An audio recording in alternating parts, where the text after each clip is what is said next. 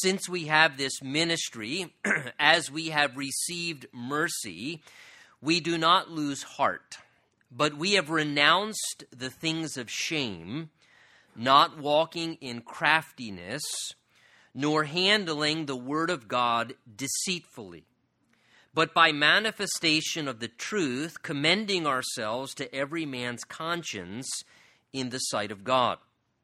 But even if our gospel is veiled, it is veiled to those who are perishing, whose minds the God of this age has blinded, who do not believe, lest the light of the gospel of the glory of Christ, who is the image of God, would shine on them. For we do not preach ourselves, but Christ Jesus the Lord, and ourselves your bondservants for Jesus' sake.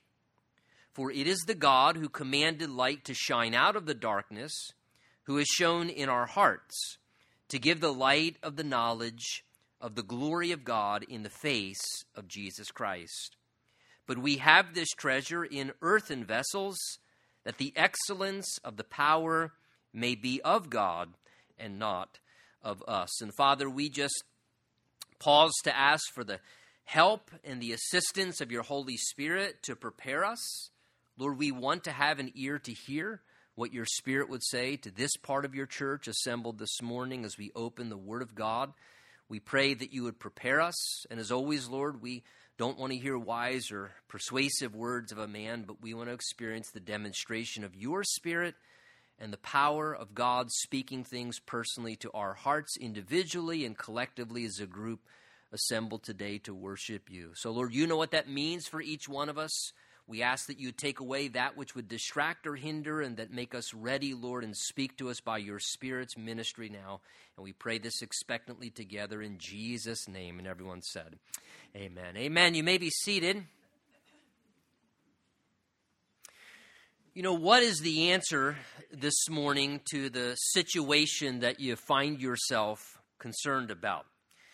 It could be that you're thinking that it's to try harder or perhaps is the right answer to actually just trust more.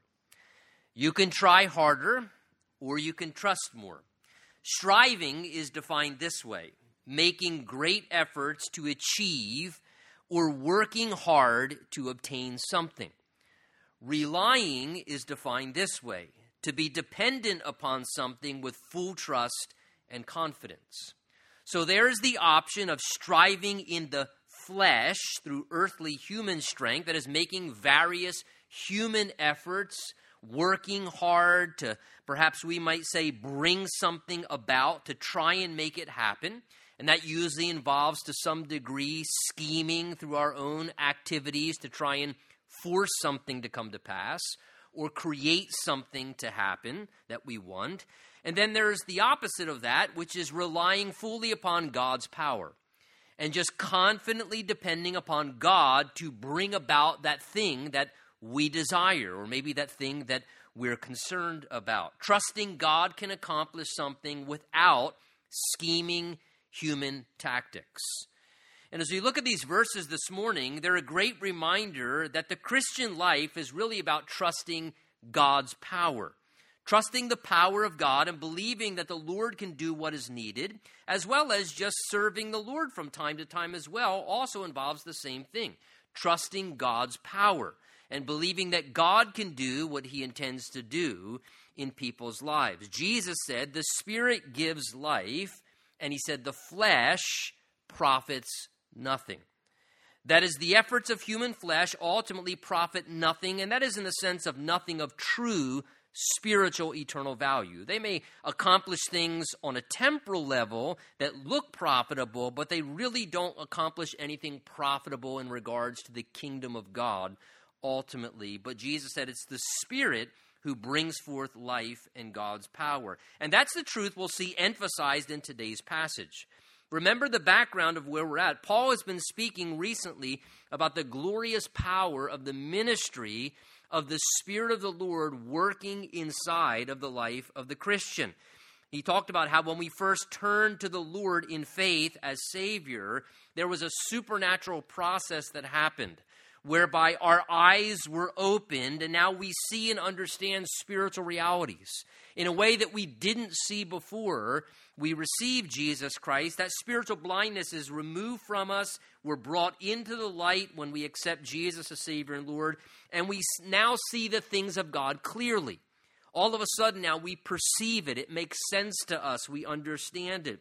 And he also talked about how, as the Spirit of the Lord then resides within us, and he is now with us in the life of each Christian and among the church as the body of Christ, that he's working, the Holy Spirit is, in our lives, bringing, he said, liberty or freedom, liberation. He's liberated us from the law of Moses and following rules and regulations, and now we live by grace as the Holy Spirit directs us from within, showing us how to live according to God's word and God's will of what's right and what's wrong. He liberates us from the power of Satan and sin controlling us in an enslaved way, doing things that we should not be doing. And He develops a deeper experience within us of what it means to have true relationship with God and he gives us the ability to walk with God and the power to change, as we talked about last week. And Paul's been celebrating how this new covenant ministry in Jesus Christ is something that he's privileged to be able to be using to serve people in an effective way. And he says, he said it's a ministry that assures that people can be forgiven of sin and have a right standing with God by their trust, not in their own works, but by the finished work of Jesus. And Paul's described as well how it's a wonderful ministry that removes things like the fear of death and condemnation and guilt and things like that that would make a person feel miserable because it brings inner life spiritually as the Spirit of God's working inside of us and He's changing us and transforming us by His power rather than our own efforts. Now, Paul goes on here in chapter 4 to say, therefore, and the idea again, that's and that's why the backdrop's important. That's in light of these things, therefore, in light of this, he says, since we have this ministry, this new covenant kind of ministry, as we have received mercy, he says, we do not lose heart. So notice, because new covenant ministry, Paul's going to say, is based upon the Spirit's power to work in people's lives and not our own striving to make things work, Paul says that's actually what helps us not to get discouraged and give up. That's what gives us confidence to carry on when it's hard. He says, Since we've received, notice verse 1, this kind of ministry, that is a, a ministry that's a task that's not dependent upon human performance, but that is fully reliant upon the power of God's Spirit to work in people's lives, to bring changes in people's lives, and it's connecting people to God's power and not ultimately feeling the sense of responsibility that I've got to change these people or somehow I need to do something to make things go differently. Paul says, since we've received that kind of a ministry, as well as, he says, verse 1, since we've also, notice he says, received mercy. That is the Lord's patience and the Lord's, uh, you know, merciful relating to them in their own failures and shortcomings. Paul says it's these realities that we receive that kind of a ministry and that we've also ourselves experienced ministry or, mercy from God ourselves. He says that's what helps us not to lose heart. That is to become faint and weary and to give up. See, because Paul and his team had experienced firsthand in their own lives the mercy of God and the patience of God with them in connection to their own failures, and because they as well knew that the power for helping people to change was not their job, but it was the Spirit's role to bring change and to help people to live differently. This, Paul says, is what helped them avoid getting wearied and discouraged in trying to help people, in trying to do things to serve people without giving up. Because, look, when we're trying to help people, let's be very candid, it can be a very draining process. I don't know any parent who, a degree, is not more tired now than before they gave birth to their first child and multiple children afterwards, right? It's a exhausting process, whether it's just losing sleep because they won't go to bed and stay in bed all night long and wake up all night long, or whether it's losing sleep because they're teenagers and then you're worried about what they're doing until they get home and you want to go to sleep now at 9.30 because you're getting old, but yet they want to stay up till 10, 11 o'clock at night, and eh, whatever the process, it's an exhausting, draining process, or whether it's just being concerned about them and losing sleep because you love them and you're worried about what's going on in their life now. And whether it's parenting or participating in any way to serve and to help people, to minister, to, to serve others, it can be a very draining process. And it can be a very disheartening process. Again, whether you're parenting or no matter what you're doing, as you're trying to pour into people's lives, it can be a common temptation from time to time to start to lose heart because it's draining, because it's disheartening, because perhaps you don't see things changing in people's lives. So, where do you get the stamina to carry on? Well, Paul says where he found the stamina to carry on was thinking about two things he mentions here in verse 1 that he himself had many a times experienced the mercy and patience of the Lord in his own life, in regards to his own failures, in regards to his own shortcomings. That as Paul said, I realize, you know, there are a lot of times when I failed and made mistakes myself, and God's been very merciful with me. And he's been very patient, and that gives me the, the grace to keep being patient and merciful with others I'm serving.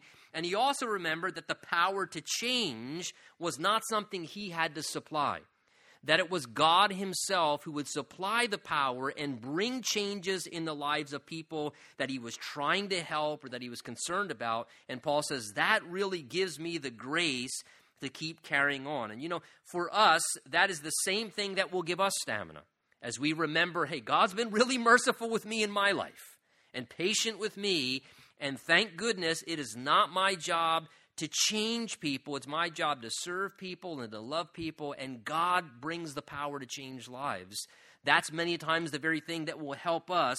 And the best thing we can do is just keep ministering to people and trusting God to work in their lives. To just keep ministering to people. It's not what you say or what you do or the lack thereof. Just keep ministering to people and trust God to bring those changes in people's life by his power. Paul goes on, verse 2, to say, But we have renounced, he says, the hidden things of shame, not walking in craftiness, nor handling the word of God deceitfully, but by manifestation, he says, by manifestation of the truth, commending ourselves to every man's conscience in the sight of God. So notice, because Paul trusted firmly in the power of the Spirit of God to bring changes into people's lives, he resolved, he says here, verse 2, to resist, you might say, and I'm going to use this term, all worldly business practices that might work in business in regards to serving people or ministering to others. And I say that because remember, part of what Paul said just recently as well, just a chapter or two ago, is he says, Look, we are not going to peddle the Word of God. And Paul used that marketplace business term, like somebody peddling things in a market, selling things like a merchant trying to pull a fast one on somebody to get a good deal. And Paul says, We're not going to peddle the Word of God. I'm not going to do that. I'm not going to use the Word of God like, like, like a you know, something, I'm selling some merchandise that was just religious. And Paul says, I'm not going to do that. And now, as Paul gets here to this section, he says, Look, because we trust that it's the power of God's Spirit that works in people's lives, he says, in light of that, we have renounced, he says, the hidden things of shame, not walking in craftiness, nor handling the word of God deceitfully. That is, Paul says, I'm going to just keep doing the right thing and I'm not going to let myself fall prey to these things that clearly other ministers or ministries were doing even in Paul's day. And Paul acknowledges that very reality here. He says, We minister to people we, as we share God's word, as we evangelize and share the gospel with people, as we offer counseling to people, sharing God's word. Notice Paul says here there are certain things we choose to, he uses that word here, we choose to renounce. And to renounce something means to formally declare an abandonment of that thing. The idea is that you make a formal decision, you resolve, I will abandon and refuse that in any way. I, am abandoning using something like that once and for all. Paul says here, look what he says, verse 2 we've renounced, he says, the things of shame, not walking in craftiness. Paul says there are some things we have refused to ever become engaged in. And one of the things he mentions is the things of shame that is, doing secret things in private and personal life that are shameful. He said, This is something that we sought to resist. Things being done that are shameful, that are being hidden, because it's known in the conscience of a person that what they are doing is wrong and shameful, and that's why it's covered and why it stays in the dark. When people are doing shameful things, they cover it and they hide it because they know it's wrong. And sadly, look, sadly, people do such things. And sadly, even more grievous is sometimes even ministers and ministries do hidden, shameful wrong things in secret and in hiding. Listen to what Paul says to the Ephesian church, Ephesians chapter 5, verses 11 and 12. Paul's, listen, writing to a church, and he's writing to Christians. And listen to what he says Have no fellowship, partnership, involvement with the unfruitful works of darkness. Wait a minute, you're saying that to Christians? To church? But rather expose them.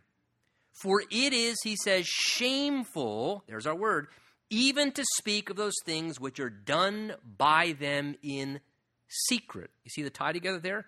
Shameful things being done in secret. That's how it happens. Because a person knows it's shameful, or a minister knows it's shameful, or a ministry knows it's shameful, they do it in a hidden, undercover way, and, and there's shameful activities that can be going on, and those things happen in secret until ultimately God exposes them, because God always exposes them. Right? The Bible says your sin will find you out. Things always come to the surface. It's not a matter of if it will, it's just a matter of how long. Ultimately, it will come out. And, and look, so the Bible says we need to recognize these kind of things can happen in people's lives. They can happen even sadly in ministries or among ministers, shameful things. And Paul says, We have renounced, we've abandoned, we are not going to let ourselves do that. We are not going to let ourselves start doing shameful, wrong things in private and hiding things that we should not be doing. Matthew 23, Jesus even identified a false teacher or a dangerous religious worker in this way. He said, Outwardly they appear appear righteous before people, but inwardly they are living in ways that are characterized by, Jesus said, self indulgence, greed, hypocrisy, and wickedness. And Jesus himself described those who can be living privately in sinful practices, but yet giving a completely different public image. And how grievous and sad it is when someone falls prey to that. You know, may the Lord help each of us by his power, by the power of his, what's it called? The Holy Spirit. That's who he's called. The Holy Spirit.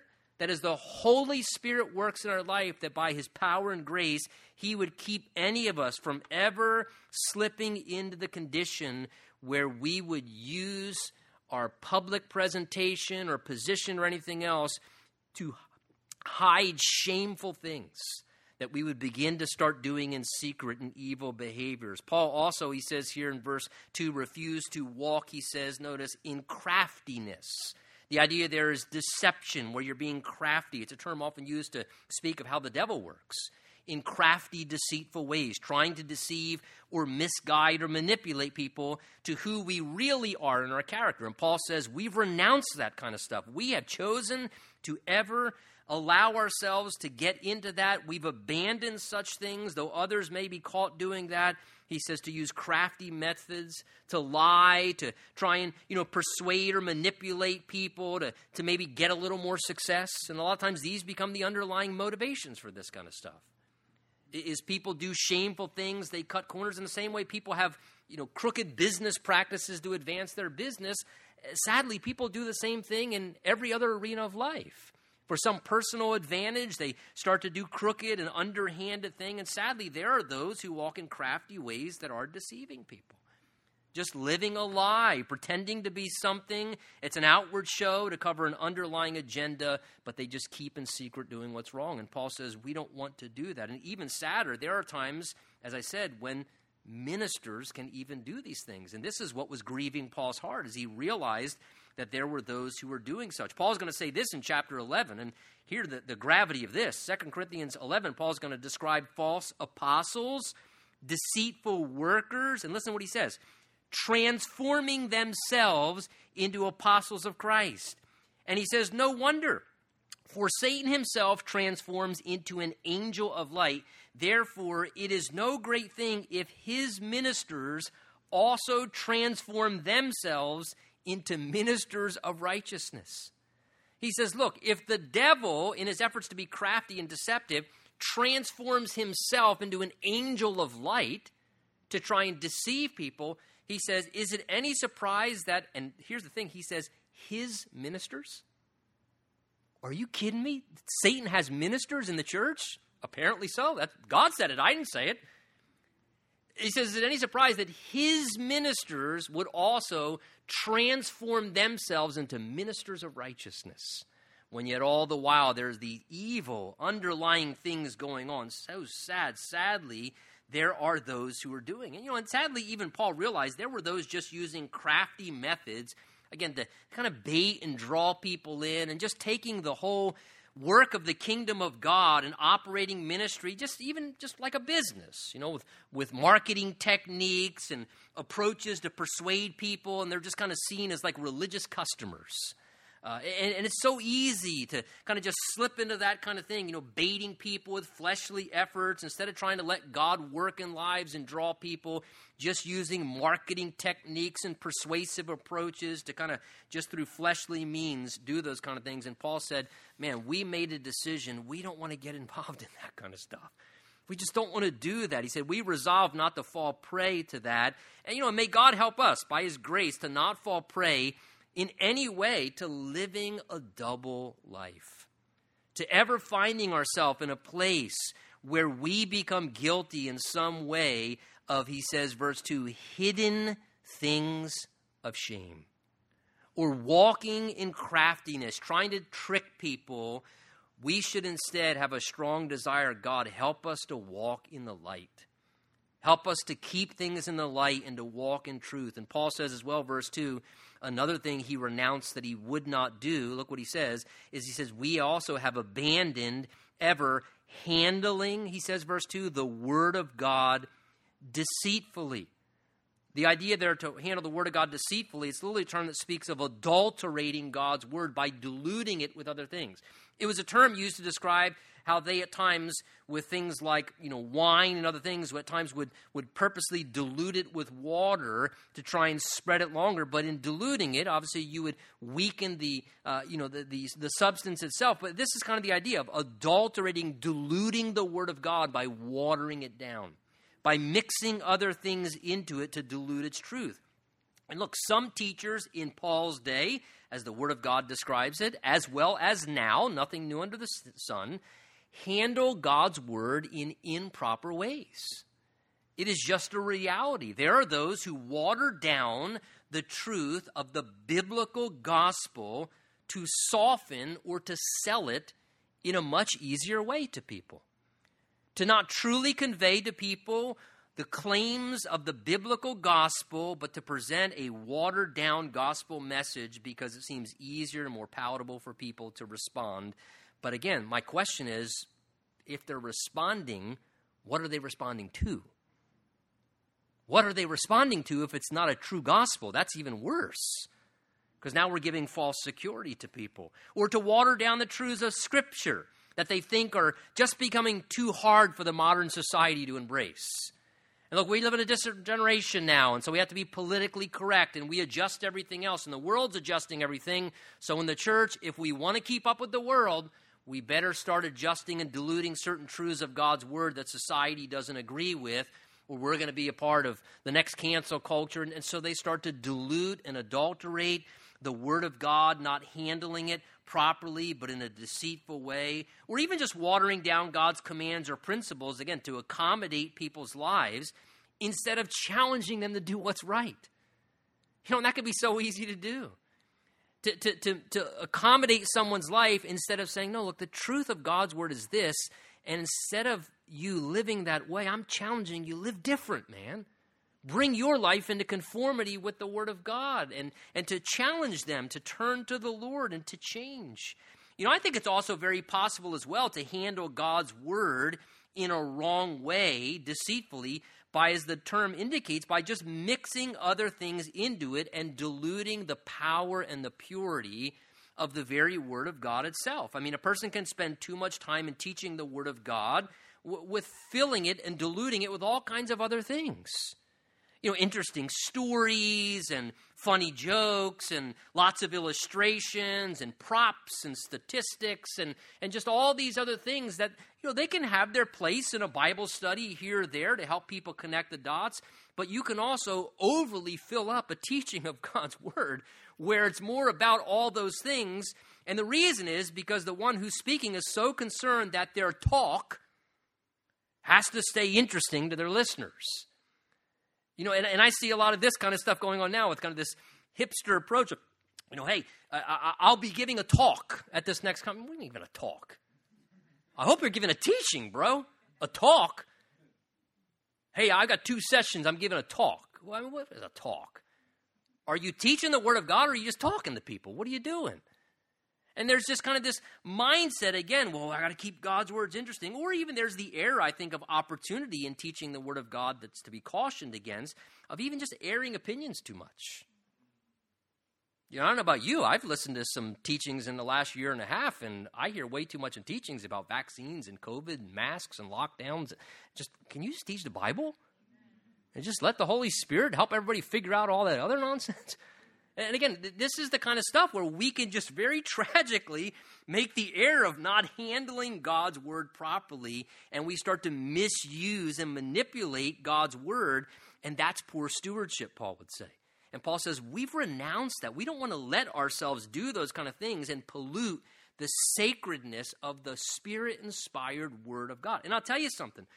We want to be careful of this. We don't want to be guilty of this in our pulpits we don't want to be guilty of this as Christians in the opportunities that we have to teach Bible studies or to share the gospel with people and try and evangelize or offer some counsel to people. And I'll tell you, the reason this error happens, at times mishandling the Word of God, is really for one main reason because we fail to trust in the power of God's Word. The Bible tells us in Hebrews 4 the Word of God is living and powerful, sharper than any double edged sword, piercing even to the division of soul and spirit, the joints and marrow, and it's a discerner of the thoughts and intents of the heart. See, if we truly believe in faith, in the potency and the power of the spirit inspired, authoritative, infallible, inerrant Word of God, we wouldn't find ourselves finding all these other avenues to water down, spice it up, make it more power. We, we wouldn't do that. We would trust the supernatural power in God's word and we would respect it and we would just deliver it and we would do everything we can not to get our own you know self in the way to pollute it or to dilute it and we would rely on its power without feeling like we got to adjust it or apologize for it or do something to, you know, add something to help it, you know, something that keeps it. What was the right approach? Paul tells us, verse 2. He says, Here's the right approach, but this is what we are doing by manifestation of the truth, commending ourselves to every man's conscience in the sight of God. There's the right approach. Paul gives the contrast. They manifested, which means they revealed or brought forth openly the truth of God. Paul says we simply declared God's word directly as it is. We did our best to be faithful to present the unchanging truth of God's eternal word to people in front of us to speak what God has spoken. He says we do this, notice he says, verse 2, in the sight of God. That's what kept Paul accountable. God, you wrote this. God, it's yours, and you're watching every time I share it. And so, therefore, God, I don't want to do something that's not uh, this, you know, pleasing to you. And he says, what we do, he says, verse two, is we appeal to every man's conscience. You know, this shows that Paul understood something that he knew the conscience of man is something that God has given to every person. Right? When God created every one of us, the Bible teaches that God has given to us this thing internally called a conscience.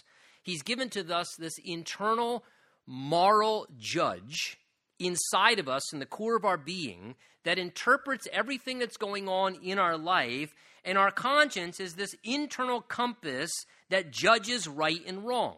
And even before you were a Christian, that conscience was working. You remember it. You know, even when you were doing something wrong, you, you kind of knew it was wrong right? And, and so you don't even have to be filled with the Spirit of God to know something's right or wrong. God's given a conscience to every human being. There's this internal judge that says, I really probably shouldn't be doing that, or I shouldn't have stolen that, or I should. And that's there within us. And at the same time, when we do what's right, it commends us. Yeah, that was the right thing to do. You were honest in that situation. You know, this past Friday evening, I was at uh, the uh, youth group. I went over to help out because Tommy and Gina were away, and, and they were playing this game with uh, flag belts on, pulling flags like a tag game or whatever. And one of the young men came over and they Velcro on. And one of the young men had his flag not just Velcroed, but then he wrapped it multiple times around the belt.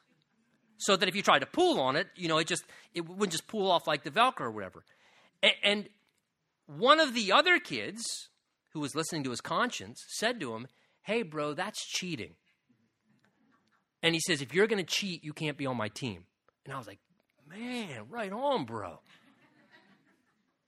And what happened? His, his, you're right, you're right. And they un- unfolded his belt or whatever. But again, God's given us this beautiful thing of a conscience, and where does God speak his truth? To the conscience of human beings. The Bible has his spirit bears witness with our spirit, our internal spirit, that we're children of God. God speaks in the conscience of souls. So what's Paul saying? He says, We manifest the truth to the consciences of people because we believe that God's methods work. We believe God's given people a conscience, and we believe that if we just faithfully deliver God's truth, God can work in people's consciences. And that's between them and God.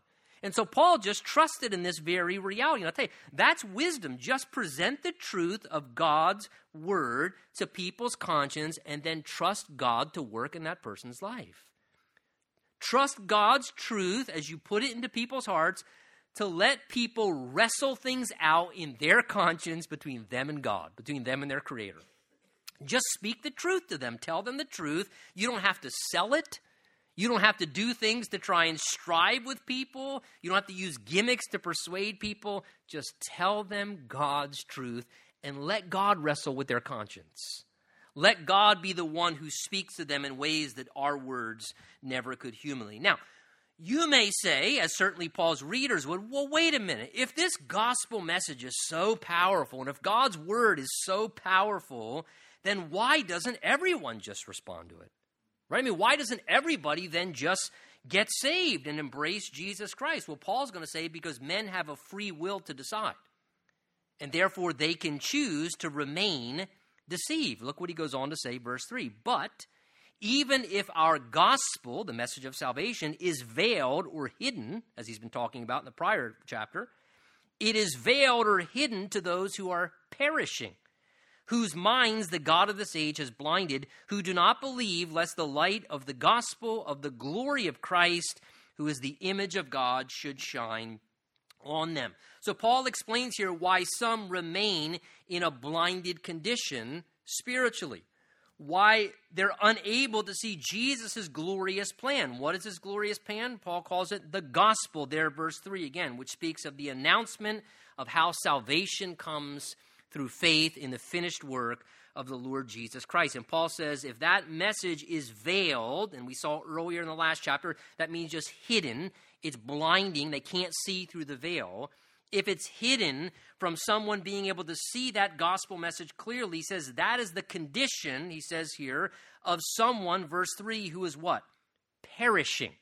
That's a biblical term to refer to someone who's lost eternally who's spiritually unconverted, they are perishing. The idea is they're, they're being ruined and they are dying. They're in the process of perishing. Not just physically, they're going to die, but they're in the process of perishing eternally, going from worse to worse and ultimately perishing in hell. They're being ruined by sin and Satan. Jesus used that term. Remember John 3 16, where Jesus said, God so loved the world, he gave his only begotten Son, so that whoever believes upon him would not what? Perish, but have everlasting life.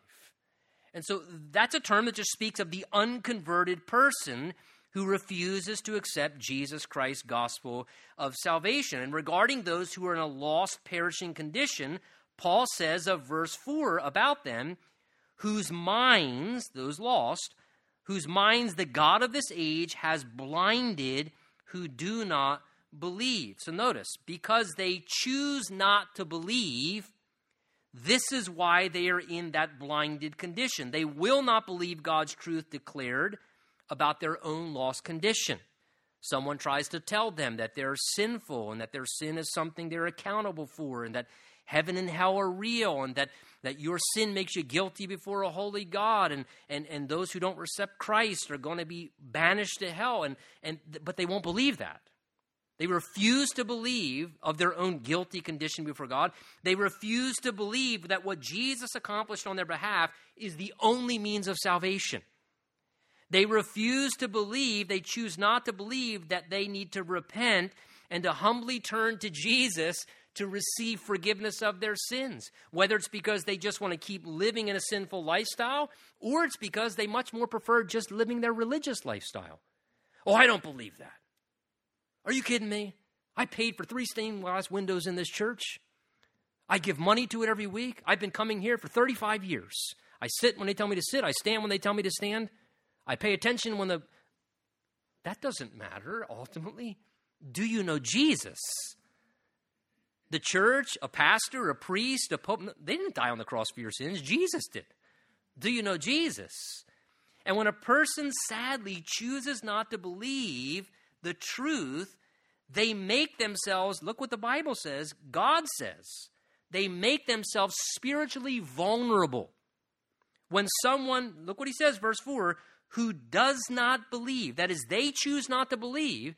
And when you choose not to believe the truth, you make yourself spiritually vulnerable to be blinded by the devil and not see the truth about Jesus Christ. He says here, the unbeliever who is perishing is in that condition because of their unbelief. And now he says, verse 4, the God of this age has blinded them. See, the scripture teaches that Satan has a degree of spiritual power and authority over unconverted souls. When someone is perishing and they're unconverted, Satan has a degree of authority over their life. Jesus calls Satan the ruler of this present world, that is, this fallen world in its sinful condition. Those who remain attached to the kingdom of this world, to the kingdom of darkness and not the kingdom of God, are in a condition where they are basically being ruled over by the prince of darkness and the God of this present evil age, the Bible says. And this is the great tragedy. The devil, he says, blinds the minds, he says there, verse 4, of unbelievers and keeps them deceived. That word mind speaks of the perception of a person. What he's saying is that when someone chooses not to believe, they make themselves vulnerable to the devil blinding their perceptive ability to see their true spiritual and eternal condition and that they need to receive Jesus Christ. The ruler of the darkness keeps them deceived. But what's God's heart and intention? Paul says, the end of verse 4, lest, in other words, this is what God wants, the light of the gospel of the glory of Christ, who's the image of God, should shine on them. God wants people to see the light. You see the contrast there? God wants people to believe the exact representation of himself was walking on this earth. Jesus, he says, who was the image of God. Jesus walked among humanity, being God in flesh, showing people the perfect image and representation of what God is like, and coming to provide salvation for our sins. And sadly, those beautiful truths are unable to be seen when a person will not believe. They are and they remain spiritually blinded, the Bible says, by a supernatural deception because of their choice not to believe and hardening their heart. The devil darkens the mind in their soul. And this is a very sobering but real spirituality. And look, folks, that's why we need to pray for those who we love and know around us who are unconverted and currently perishing eternally. This is why we need to pray to a God of all power to rescue people from that dreadful condition of spiritual blindness, of spiritual deception, asking the Lord to soften their heart and give them a willingness, listen, to give them a willingness to believe to give them a willingness to believe the claims and truths of God. Because when a person starts to humbly believe, guess what happens? The devil starts to lose his power to keep them blinded. As a person starts to be open to believing the truths of God, the devil's grip of blinding and deceiving them in their perception starts to be opened and opened and opened, and the light of the gospel of the glory of God begins to shine into their life to a greater degree if they have a willingness to be open to believing. Now, knowing people need more than anything to have a genuine encounter with Jesus, that's why Paul says, verse 5 For we do not preach ourselves to people but Christ Jesus the Lord, and ourselves your bondservants for Jesus' sake. Look, Paul's primary intention, he tells us, verse 5, was to present to people the Lord Jesus Christ, and he makes it very clear in verse 5 it was not to promote himself or even the ministry that he was conducting in that time. Paul says, verse 5, we do not preach. The term there, preach, speaks to promote, to announce, or to point to. We don't promote, announce, or point to, he says, ourselves. That is, ourselves as what people need. Paul was apparently careful to conduct himself in a way whereby he was not making himself the main attraction in front of the people that he was serving. As if somehow Paul became the main attraction for why people should come or the people should connect to him or to his personality or whatever it was that he was doing. Paul, it seems, was purposely trying to be cautious. Look, I don't want to promote myself. I don't want to conduct myself in a way where I become the main attraction and people start to get attached to me. Paul says that would not be good. You know, it's a very unhealthy thing when a pastoral figure conducts themselves in a manner where it becomes too much about them. And all of a sudden, somehow, you know, it becomes people being awed by the pastoral figure or connected to the pastoral figure. Or, eh, same thing can happen, I think, even if we're not careful at times with a church, where somehow we just begin to conduct ourselves in a way where, you know, it becomes too much emphasis about how impressive a particular church is or a ministry is. And it's almost like the church becomes the, you know, the important sports team. And it doesn't matter how they perform, they're your team. Doesn't matter what they're doing. That if we got to be a part of this church, and and somehow that can begin to happen too. Where you know, I mean, again, I'm a, a pastor, a senior pastor now for you know since 1999. I can't tell me how many times I've talked to people who complain out the gazoo about a ministry. But oh, but but but I got to this church is such a great church. Well, you're telling me this is going wrong. But it's such a great church. Well, like trying to be. Con- I mean, it's like it's like how we all are with the Eagles, right? I mean, that's just it's a great illustration. It's the Eagles. Doesn't matter how bad or how good. I'm for the Eagles. I'm not leaving the Eagles, man. And sometimes people are like that with a church or a minute. Again, it's too much about a church. Too, too much about a persona. I mean, we got to be careful. What the people need ultimately, what people need is an encounter with Jesus. I mean, truth be told, if we were to be very candid, a pastoral figure or a local church is not really a very good solution for people because both a pastoral figure and any local church are not only limited, sometimes they can start to steer people in a wrong way. But that's something Jesus would never do. And that's why Paul says here look, we don't promote ourselves, our personalities, our ministry, we promote Jesus. Because what people ultimately need for help is they need Jesus. And when we're not there, they can still find Jesus. And if we start to do something wrong, if they're connected to Jesus, that's what's going to help them long term. That's why Paul says we're just humble bondservants for Jesus' sake. We're just trying to tell people, hey, can we tell you about our master? We're bondservants. Can we just tell you about our master Jesus. You need to meet him. He can really help you in your life. And Paul describes how that happens. Verse 6 For it is the God who commanded light to shine out of darkness, who has shone into our hearts to give the light of the knowledge of the glory of God in the face of Jesus Christ. So Paul gives hopeful assurance there of the almighty power of God by giving the illustration of God's power seen what? In the original creation account. You see what he says the first part of verse 6? It is the God who at one time commanded light to shine out of the darkness. He's referring to Genesis 1. In the beginning, God created the heavens and the earth. The earth was formless and empty, and darkness covered the surface of the deep, and the Spirit of God was hovering over the waters. And God said, Let there be light. And there was light. God, by all of his power is so strong that with a spoken word, his creative power and his authority, he simply spoke light and darkness disappeared. He simply spoke light and, and, and light shined in and darkness went away miraculously. And Paul says here, verse 6, look what he's doing. He says, That same God of power who commanded light to shine out of the darkness, he can do the same thing in a darkened human soul. He says it's that same God who did that, who has shone light into our hearts to give us the light of the knowledge of the glory of God in the face of Jesus Christ. See, Paul's describing this process, and he's saying, because this is what he did in us. He's, I'm just telling you from firsthand experience. I'm not trying to preach theory. He says, He shone into our hearts. I mean, think of Paul the Apostle's life. Remember Paul's life before he came to Jesus? Paul was in a really dark place.